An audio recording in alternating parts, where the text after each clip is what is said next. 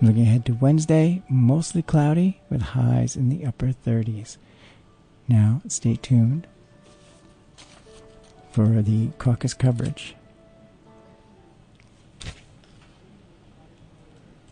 Begins tonight. From N P R News, this is live special coverage. I'm Mary Louise Kelly. And I'm Sarah McCammon. Iowans are gathered in gymnasiums, churches, and libraries. It's the first time voters will weigh in on the twenty twenty presidential contest. Now, the Democratic field began historically crowded. It's now dwindled to a mere eleven candidates, but only a few appear poised to make headway tonight. I just have a different view than other people do. We need a good finish here in Iowa. I think we got a good chance to win this thing. Dream big! Fight hard! That, of course, was Biden, Buttigieg, Sanders, and Warren. But we're always ready for upsets like Steyer, Klobuchar, and Yang.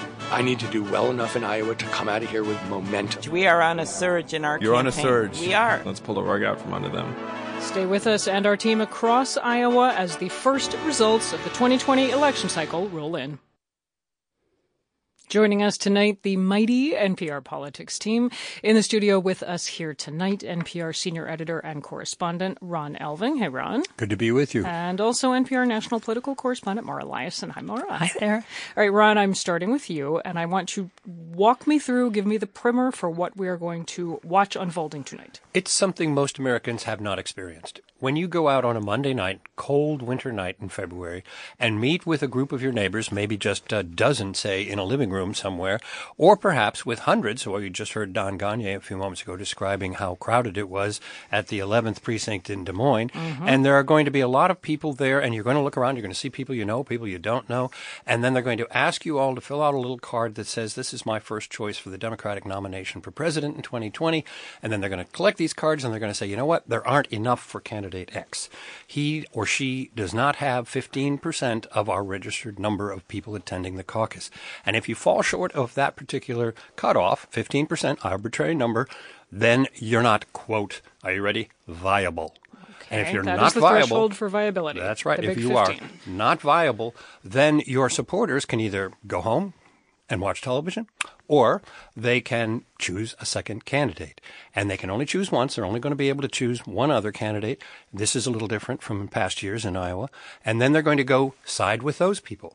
And when they have then taken a second round, if you will, of count, then we will get a um, estimation of how many delegate equivalents. And boy, here we go with the math. But you're going to see a certain number of percentages thrown out of delegate equivalents for the statewide vote for each of these precincts and so on. But let's bear in mind, there are almost seventeen hundred of these oh. precinct gatherings. That's a lot of different gatherings.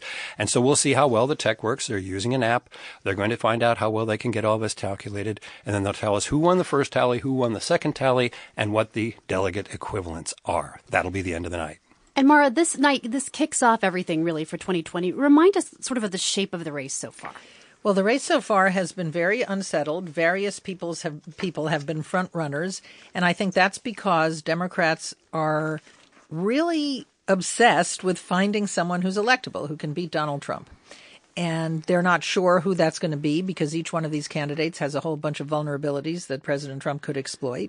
Uh, you saw him go after uh, Joe Biden to the extent of getting impeached.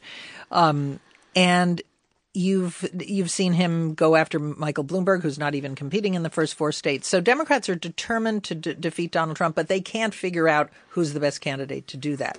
And what I'm really interested in tonight is if electability is the number one, two, and three priority, what is the attraction to Bernie Sanders, because he has not been an electability candidate. Of course, he's making that argument now. All of them are. He's been an ideological candidate. He says, I want a political revolution. That's a pretty, you know, out there place to plant your flag. And didn't so, win Iowa in twenty sixteen by well, hair, but Well, still. no, but he, he, he was he was for all intents and purposes the winner of Iowa in twenty sixteen, and he's the neighbor in New Hampshire. So the first two states, this is the other ironic thing, the first two states get dumped on a lot. They're white, they're old, they're not diverse, but they're tailor-made for Bernie Sanders because Iowa Democrats are very, can be very liberal. He will, he tied, for all intents and purposes, Hillary Clinton last time, and he's a neighbor.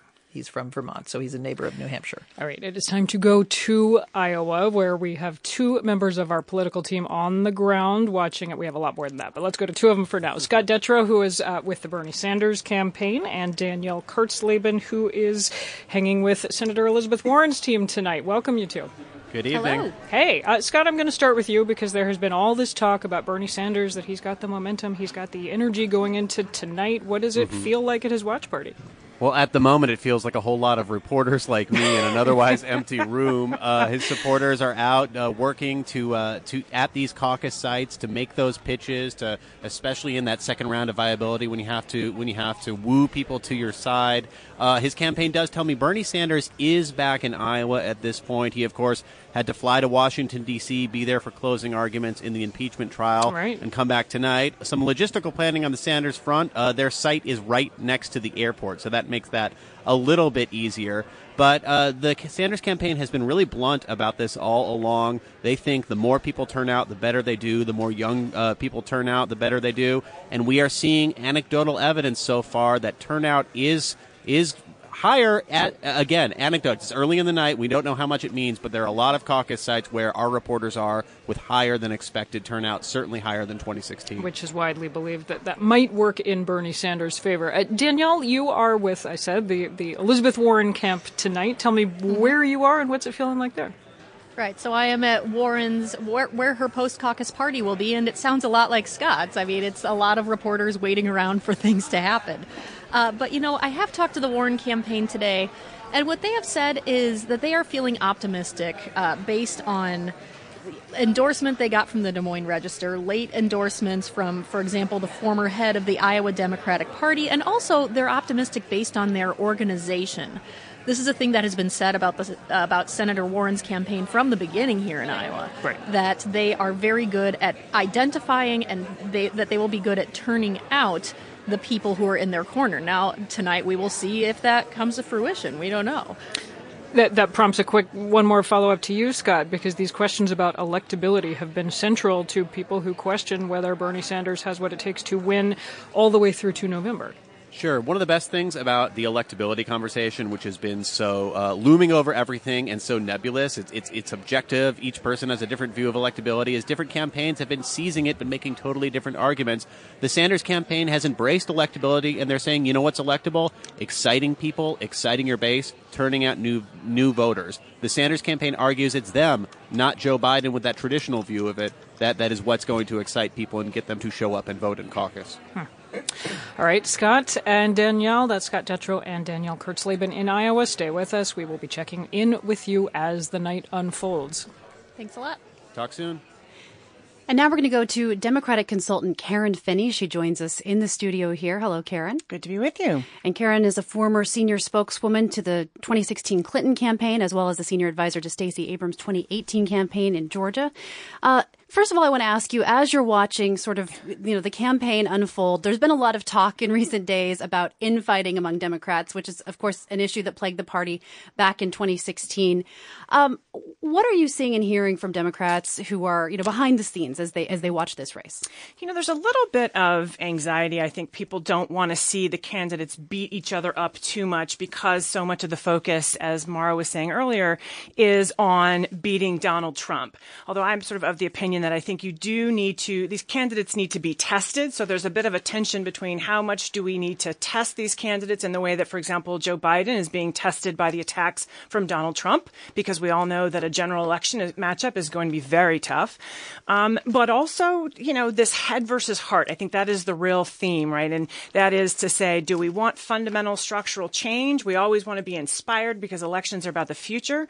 But at the same time, there's a pragmatic, practical imperative that people feel almost desperately that we ha- about beating Donald Trump. And what's interesting when you talk to voters and when you talk to strategists, what everybody's trying to sort of figure out is people are kind of telling us not just who they support, but who they think their neighbor would support, right? Because when you talk about electability, you're, you know who you support and you would vote for, but will my neighbor vote for that person? Will the folks in this uh, in Ohio vote for that person? I think that's always a question in primaries, Karen, but do you feel like you're hearing that more this time around? Absolutely. Uh, and again, I th- in part, I think it's because was, you know, in twenty sixteen, there was such an ex, and I will tell you, we never took anything for granted inside the Hillary Clinton campaign, but there was such an expectation that she was going to win. And because Donald Trump's election was such a surprise, I think people feel that tension uh, even more uh, strongly this time around in terms of this question of, I got it, you know, I want to get it right. I want to vote for the person that we believe can win. Although I also always try to remind uh, my colleagues that if everybody decides we're going to vote for someone, that person will win. And part of what electability is really going to be about is who can unify the party going into the convention, coming out of the convention, because that's what it's going to take to really have that kind of turnout that we're going to need in December, I mean, uh, November. You talk about this dilemma for some Democrats of head versus heart, electability versus maybe ideology. Um, are those necessarily mutually exclusive ideas? Not necessarily, and I think that's part of when you when we hear sort of what uh, voters in Iowa and New Hampshire and a lot of these other states are saying. That's what they're grappling with. They, you know, I you hear people saying, "Well, I'm at a Bernie Sanders event, but I'm a Warren supporter, but I wanted to just come check this other person out," right? Because they think there's there's really uh, this sense that they they want both, and I think people are trying to figure out who can who can deliver both. And but what I think we continue to see very consistently is, if I can have both, I definitely want the person who I think can beat Donald Trump. That's where I think voters kind of keep coming back to. Karen, there are a lot of Democrats running for your party's nomination. How much does Iowa matter?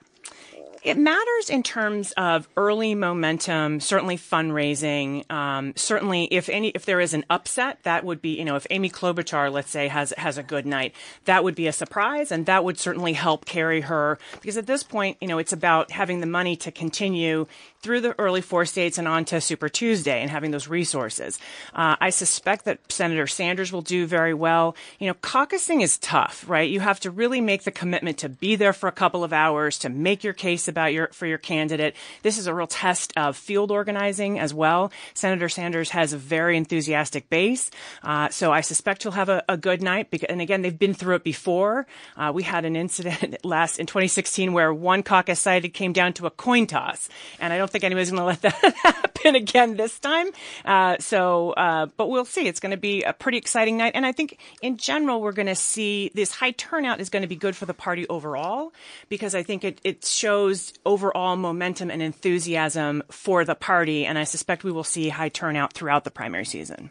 We've been talking with uh, Democratic consultant Karen Finney, and I want to go back to Ron Elving and Mara Liasson and my colleagues. As you listen to this conversation, Ron and Mara, about sort of head versus heart, passion versus pragmatism, what's at stake for the Democratic Party here? Direction. Direction of the party over the next four years, certainly, but beyond that. This is a party that is redefining itself as it is redefined by a new generation of voters. In the twenty eighteen midterms, we saw people in the Gen X and younger voting groups, Gen X, Millennials, Gen Zs, starting to equal the total number of votes cast by people in the older generations, that is, the boomers and older. So that's a new definition of the voting public. It is somewhat slanted to the Democratic side because the Democrats do better among some of these younger generations of voters. And so this is a party being redefined in terms of age, in terms of uh, increasing emphasis on its gender advantage among women, and certainly in terms of its advantage among people of color. I, I want to turn to something that we have already been hearing a lot about tonight. We're going to keep a close eye on it all night tonight, but it's turnout. Um, and I want to play a cut of an interview I did just a couple of hours ago with Tom Vilsack, the former governor of Iowa, a supporter now of Vice President Biden for the nomination. He said something that surprised me. Let me let you all listen to the exchange. You think high turnout favors Joe Biden? Uh, no, I think I think an average uh, to mid-sized turnout favors Joe Biden. I think if there's a large turnout and exceeds two thousand eight, that may uh, obviously support Senator Sanders' contention that he can somehow bring additional people into the process. I don't get that sense like I did in two thousand eight that there were just going to be lots and lots of people showing up that have never been involved in politics mm. before. Uh, at the end of the day, this is about delegates. It's not really about how many people show up, because that's how you get nominated. Mara Liasson, it well, sounds like the governor there is hoping for a not huge turnout that, for his guy to win. That was pretty revealing. Um, you know, Bernie Sanders' whole argument is I can bring in new people, people who've never voted before, and that's why I'm electable. That's why I'm the excitement candidate. But I think, you know, Governor Vilsack said the truth. In other words, Joe Biden is not going to benefit by a huge surge of new young voters because mostly they're for Bernie. But, you know, what's so interesting to me about this race is it started out about one thing, and it might be heading toward an ideological battle, which oh. it wasn't before. If we end up with Biden versus Sanders, that's what we're going to have. More on that ideological battle as our coverage unfolds tonight. We are with Mara Liasson. We are with Ron Elving. I'm Mary Louise Kelly with Sarah McCammon. We're going to be with you all night tonight till the bitter end in Iowa. This is live special coverage of the Iowa caucuses from N P R News. As we wait for results from the Iowa caucuses, here are some of the youngest and most experienced caucus goers deciding tonight's outcome. Rachel Jorgensen is a high school senior in Orange City, Iowa. She's registered as an independent, but she's changing to the Democratic Party so she can caucus. I'm still pretty split between Warren and Buttigieg because Warren pretty much stole my heart from the beginning when I went to go see her. I was really excited about her and her policy. But when I went to see Buttigieg, he was just so real. Motivated, and he seemed very down to earth. Still, she says she could change her mind again. If I could vote for all of them, I probably would. Meanwhile, in the community of Mount Vernon, Iowa, we reached Mert Bowers. She has been caucusing from the beginning. I attended the first caucus we had in Iowa, and that was in, I believe, nineteen seventy-six, when Jimmy Carter was elected. Bowers is eighty-one, and she values talking with people of all ages, especially first-time voters such as Rachel. I really like to find out what their own thoughts are and what their issues are, and then I respond with what my beliefs and what values I have.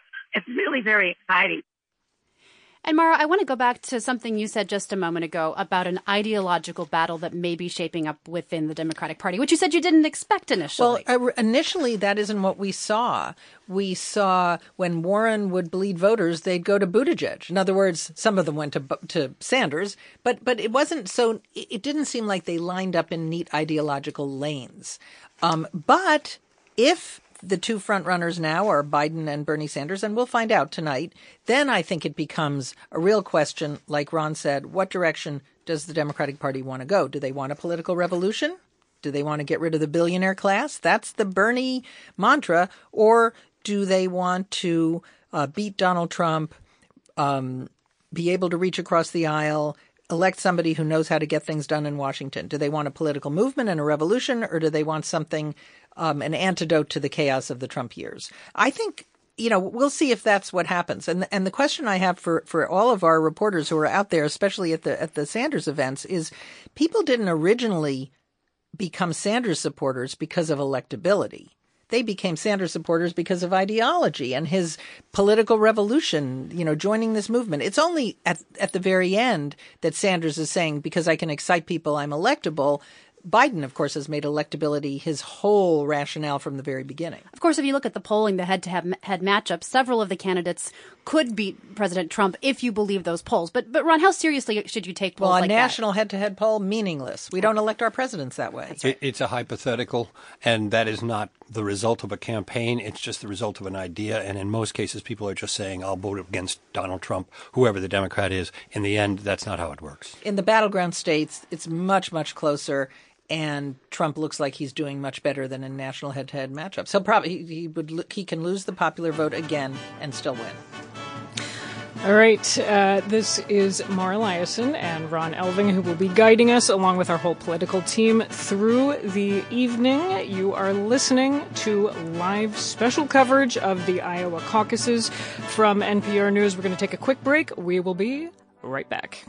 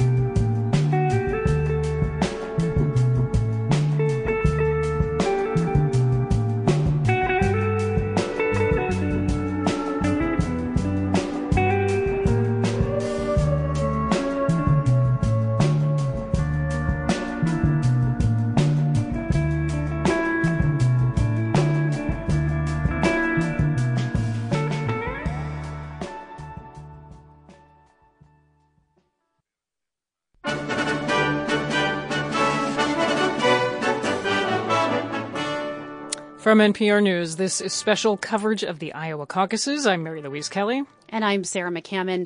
Joining us now is N P R White House correspondent Tamara Keith here in the studio. Hi, Tam. Hi, good to be with you guys. So you've been uh, watching the Iowa caucuses, watching the Trump campaign in particular. What's at stake for President Trump tonight? Well, I mean, he's going to win the Iowa caucuses. There are, in fact, caucuses for Republicans all over Iowa, just as there are for Democrats. There's a lot less suspense, of course. But uh, the Trump campaign is using these caucuses as sort of a show of force. Uh, they have eighty surrogates, many of them big name surrogates, some of them with the name Trump in them, um, members of his family, uh campaign manager, former campaign manager, any number of people related to the Trump campaign are going out to eighty some caucus sites around Iowa. And and they are presenting this both as a show of force and as a dry run, using these caucuses uh, to mobilize their voters, to practice get out the vote efforts, because Iowa will be an important state for President Trump in the general election. Yeah, and, and the president was just there in Des Moines, I believe, campaigning several days ago. Uh, as you say, uh, there I mean, there are a couple of Republicans. Hardly anyone could probably mention their names, I right? I could name them. The Joe Walsh yes, and Bill Weld. And Bill Weld. But, but they're, they're They don't really have they don't really have much of a chance. The point of the point of tonight is really just sort of to to firm up what we all know. But is there a scenario that could look bad for President Trump? And may I jump in right now? I forgive me. I'm just we're going to jump to Iowa right now, and then we'll get back to you, Tam, because we want to hear more about the Trump campaign. But I want to bring in Quentin Hart. He is the mayor of Waterloo, Iowa, which is Iowa's most densely African-American city, seventeen percent. Uh, and he is the city's first black mayor. Mayor Hart, welcome. Welcome. Thank you. Thank you for having me. We are glad to have you with us tonight on a big night for your state. You have endorsed Pete Buttigieg. Tell me why. Well, I have. I've known Pete for a couple of years now. And uh, from our very first conversations, within twenty minutes in, we were talking about local America. We were talking about uh, the challenges that South Bend has had. And I'm talking about Waterloo. Uh, how we've had to work together to reshape our communities. Uh, our conversations have always in, included uh, deep conversations about uh, race and, and inclusion. And uh, that was Las Vegas, and next in Philadelphia, the mm. same conversations. And he came here. So, um, you know, his, his policies and his composure, um, you know, find that incredible, and um, I really appreciate the Douglas plan, which is one of the most comprehensive plans to not just talk about uh, changing uh, historic problems, but talking about changes in systemic problems that uh, African Americans face, other minorities. And uh, so I can talk about Harvard, I can talk about all those things, but Uh, I, I love the, the aspect of being a mayor in office. You're talking about his, his resume, which which is indeed impressive. But you're you're hitting on one of the key questions about the Buttigieg campaign, which is that he has had trouble attracting black voters.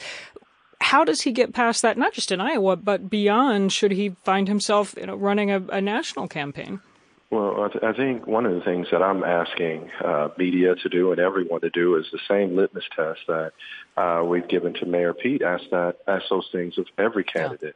Uh, in Iowa, I'm going to forums and, and Waterloo, and I'm not seeing overwhelming numbers uh, for uh, you know a lot of our candidates. But um, who has a plan when we talk? If we're talking specifically about African Americans, who has a plan uh, for Black America? And we're not just talking about uh, giving more assistance, uh, housing assistance. We're talking about how do you change the needle? How do you reverse systemic racism that's been plaguing our communities for years? Mm. We need to hear about uh, what's been done in South Bend, the fact that the median income has risen for African Americans, for its community overall.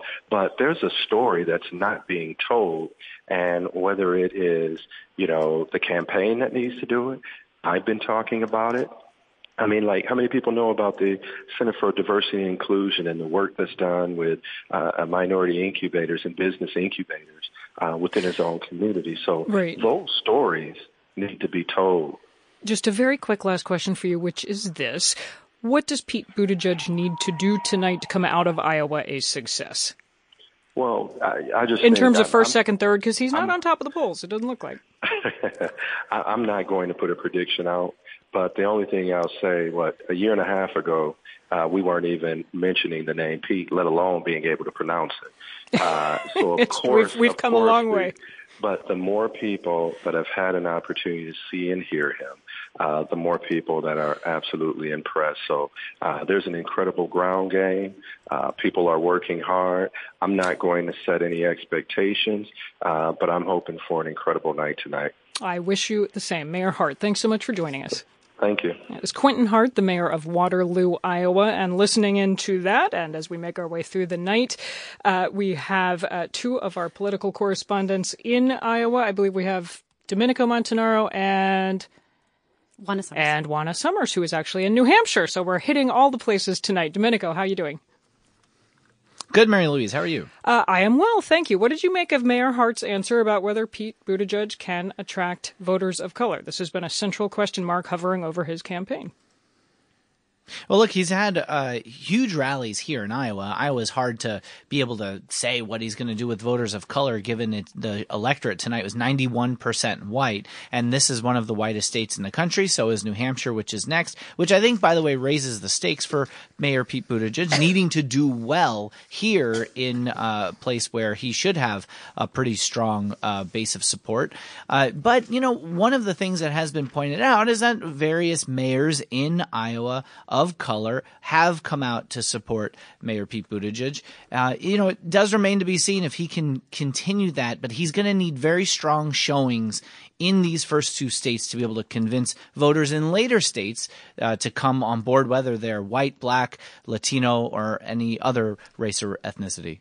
And Juana Summers, you're a re- political reporter, and you're there in New Hampshire because that's where this all goes next. But you've been covering demographics and culture in the twenty twenty campaign. As you watch uh, Pete Buttigieg and the other candidates, how they talk about and talk to voters of color, what are you noticing? So one of the big things I'm noticing is where the candidates are going, and that's one of the things. I actually sat down with Mayor Hart in Iowa last year. It was actually the day that Senator Kamala Harris ended her campaign, and we talked about the sheer attention that a place like Waterloo is getting. It is about seventeen percent African-American population, as Mary Louise mentioned, but it's also incredibly diverse, has a huge immigrant population. Juana, so that- forgive me, this is Mary Louise. I'm going to jump in because we have the first call of the night to make, which is that Donald Trump has won the Iowa Republican caucuses. This is breaking news. Again, the Associated Press is projecting Donald Trump is the winner of the Iowa Republican caucuses. So let me pause you there for one second. When I want to come back to you, but a quick reaction to that from Tamara Keith, who is following the Trump campaign. Breaking news, but not surprising. Yes. I mean, President Trump uh, has very faced very little uh, pushback within the Republican Party. It is his Republican Party.